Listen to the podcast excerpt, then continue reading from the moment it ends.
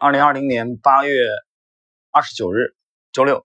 呃，今天呢，我们继续帕拉梅斯长期投资精华解读的第五集的内容。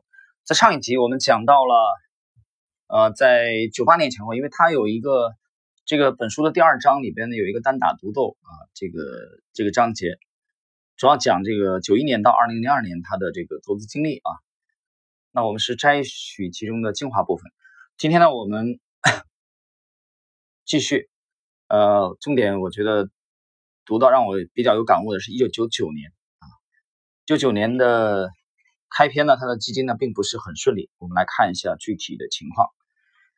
当时的背景啊，是美股的这个科技股的疯涨啊，这种疯狂的狂潮席卷了全球。我们看看当时的背景，它的基金到底做的怎么样？那么，在九八年前三个季度啊，市场运行平稳，指数下跌了百分之。零点五，我们的基金价格下跌了百分之三点五，啊，我们百分之三十的资产仍与恩德萨电力公司有关。但是，当股市在九八年第四季度出人意料反弹百分之十七点三六的时候，我们的基金却下跌了百分之七点六五，就是跑输了大盘百分之二十五。正如我之前所解释的，在一九九八年上半年，我们落后于市场，但是至少我们的客户获得了正回报啊，就是他的客户至少没亏钱嘛。啊赚的赚的很少，没跑赢指数，但这次就不同了。我们的客户在牛市中赔了钱，啊，这这个就不难，这个就就挺困难的啊。我们来看一看。然而，在这段极度不安的时期，我从未对我们的投资策略失去信心。我已经全面阅读了市场的历史状况，相信情况不久就会好转。金德尔伯格啊，麦基。和这个约翰布鲁克斯等人的著作，以及相关专家学者的论文与分析，都应该使人们对过往的经济泡沫有着深刻的警醒。人们普遍认为，电信和互联网的发展将彻底改变我们的生活方式，使我们过去的生活都变得过时，并被……但我却认为它不会是一个令人愉快的或能获利的过程。在这段经济时期内，过度膨胀的投资必将。重现过去典型的经济过热，这段时期啊，在为我们证明了非理性繁荣的合理性而做的所有争论中，有一段特别值得回忆。呃，这里说明一下啊，这段很精彩。嗯，我个人把它解读为是一个经典的反向指标。大家我们一起来看一看这个经典的反向指标。而且这种反向指标呢，它也是嗯会不断的重演。我们看看这个反向指标是什么呢？那么，这个它出自当时著名的《巴伦周刊》的一篇文章啊。这个文章的题目是我们中的一员。美国《巴伦周刊》啊，算是金融投资领域最好的杂志。一九九九年底，《巴伦周刊》的头版献给了沃伦·巴菲特。呃，当时《巴伦周刊》是一九九九年十二月二十七号出版的这一期，它的这个封面啊，用的是“沃伦，你怎么了？”啊，就是公开的对沃伦·巴菲特提出了质疑，为什么呢？当时背景我解释一下啊，这个背景，当时的这个网络股、科技股的狂潮当中，沃伦·巴菲特依然重仓，呃，伯克希尔·哈撒韦重仓的是传统的这些股票，传统行业的科技股的这个狂潮上涨当中，沃伦·巴菲特的伯克希尔·哈撒韦啊，完全的无所作为，也就是说，没有从这个他的投资者、他的股东没有从科技股的这个。疯狂上涨的热潮当中赚到一分钱，它的表现远远的跑输跑输了指数，所以《巴伦周刊》公开的啊去质疑沃伦·巴菲特。我们来看看具体的是怎么讲。这篇文章批评巴菲特对电信、媒体和技术的了解。坦率的说，越来越多投资者认为，到两千年即将年满七十岁的巴菲特过于保守，甚至有些过时了。他可能是世界上资金最雄厚的投资者。但他没有预料到或抓住过去几年科技股的繁荣啊，这是巴伦周刊的这个这个文章的观点啊。那换言之，巴菲特已经过时了啊，你那套东西之前是帮你赚了钱啊，伯克希尔哈撒韦，但是你太保守啊，我们的整个的这个模式生活发生了巨大的转变，你没有跟上这种转变，你的业绩不行吗？你看你今年业绩就不行嘛，对吧？九九年巴菲特。那我们看看这个帕拉梅斯是怎么理解的。如果这种错误发生在拥有令人叹为观止的四十年投资业绩的巴菲特身上，那我还有什么可说的呢？我晚上可以睡个安稳觉了。啊，帕拉梅斯的意思就是说，连巴菲特做了四十年，啊，到九九年的时候，那么都这一年表现都不怎么样啊，都跑出了这个疯狂的科技股的这个浪潮。那我我有什么呢？那我跟巴菲特比就忽可以忽略不计嘛，我也可以睡个安稳觉了。我不仅毫不动摇，而且相信一个非凡的、意想不到的机会正在出现。这种机会只会出现在我们的记忆或最狂野的梦想中。一九九七到九八年，面对如此高的股价，我对投资前景充满了担忧。但在一九九九年和两千年，TMT 股票啊，就是科技、这个媒体和通信和传统的股票之间出现了截然不同的走势。这种走势带来了巨大的相对回报。不管怎样，在一九九九年十二月，我们给客户写了一封特别的告投资者，试图传达出一种镇定的感觉，并断言我们持有的股票质量最终会帮助我们度过科技狂潮。我们预测西班牙电信公司和互联网公司泰拉将遭受百分之七十到八十的损失。事实证明，果真如此。这是我们第一次写这种信，但不是最后一次。啊，他这个信呢，我们把信的这个主要内容跟大家啊分享一下。亲爱的客户，一九九九年我们的股票基金啊，贝斯因特基金、贝斯因特股票基金和贝斯因特混合基金的回报率对我们来说并不理想，更没有达到股东的预期。对于一九九九年开始投资这些基金的客户来说，过去的丰厚回报并不能给你们带来安慰。今年我们的回报可能会有轻微的亏损，究其原因，在我们看来，我们的股票收益及股价有着非常强劲的增长潜力，但尚未反映在目前的股价上。股市目前的热门股票是科技股，包括西班牙电信公司和泰拉，我们却不打算投资这些股票，因为我们预计这些热门股会带给你的投资啊，给你投资带来百分之七十到八十的损失。我们主要关心的是投资的长期保值增值，尽管在某些年份我们可能会遭受轻微的损失，而且我们必须避免卷入投机行为。我们的关注点不是投机，我们希望新老客户会理解我们。以便你们能够长远的享受这项投资策略所带来的好处，啊，这是帕拉梅斯啊，作为这个基金的这个贝斯因特基金的投资总监，一九九九年十二月在马德里写给他的客户的信。呃，虽然写给客户有这封信啊，但是我相信很多客户还是不理解。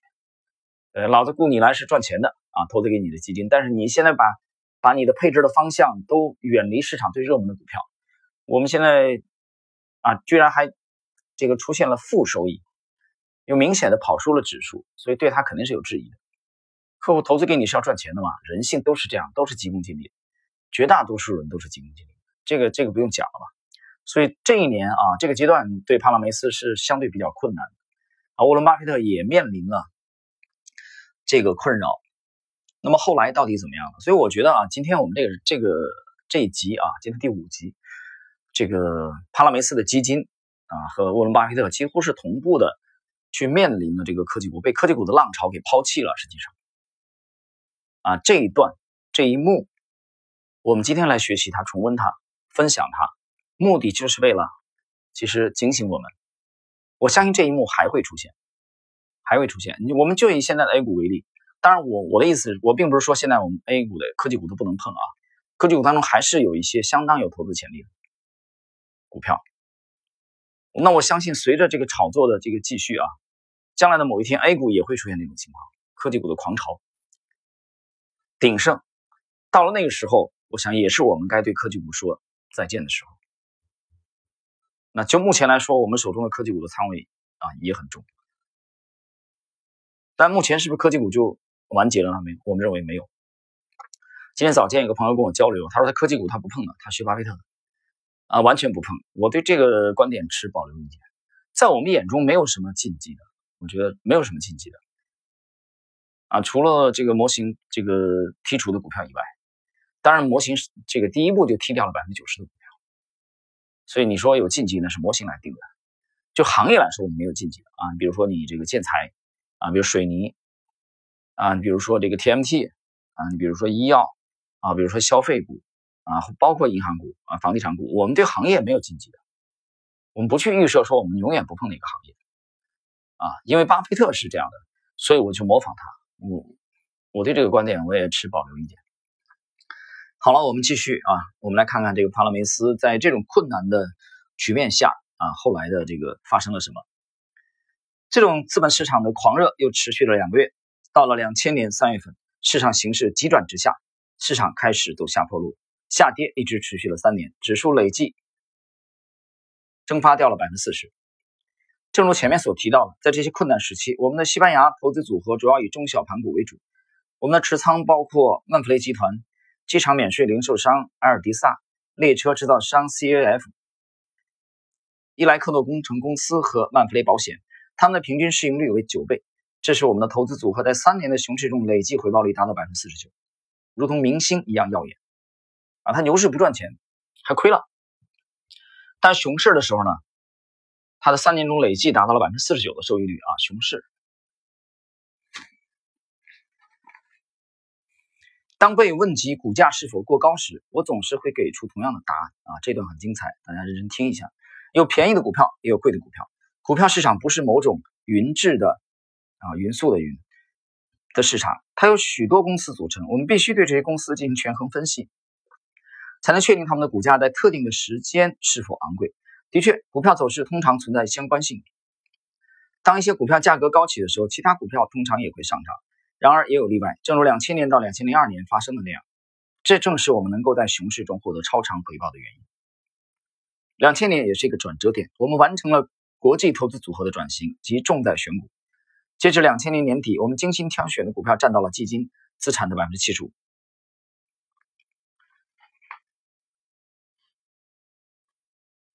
那么到这里啊，大家看到了网络股狂潮的破灭，在两千年的三月份，这个庞狂潮破灭以后，啊，帕拉梅斯打理的这个基金啊，在三年的熊市当中，呃。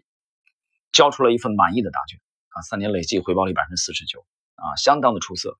熊市啊，所以很多的这个价值投资的就就长跑型的这些啊资管人士、投资经理啊，他们都有一个特点啊，牛市当中不要被指数甩太远，熊市当中大幅的超越市场啊，远远的跑赢市场。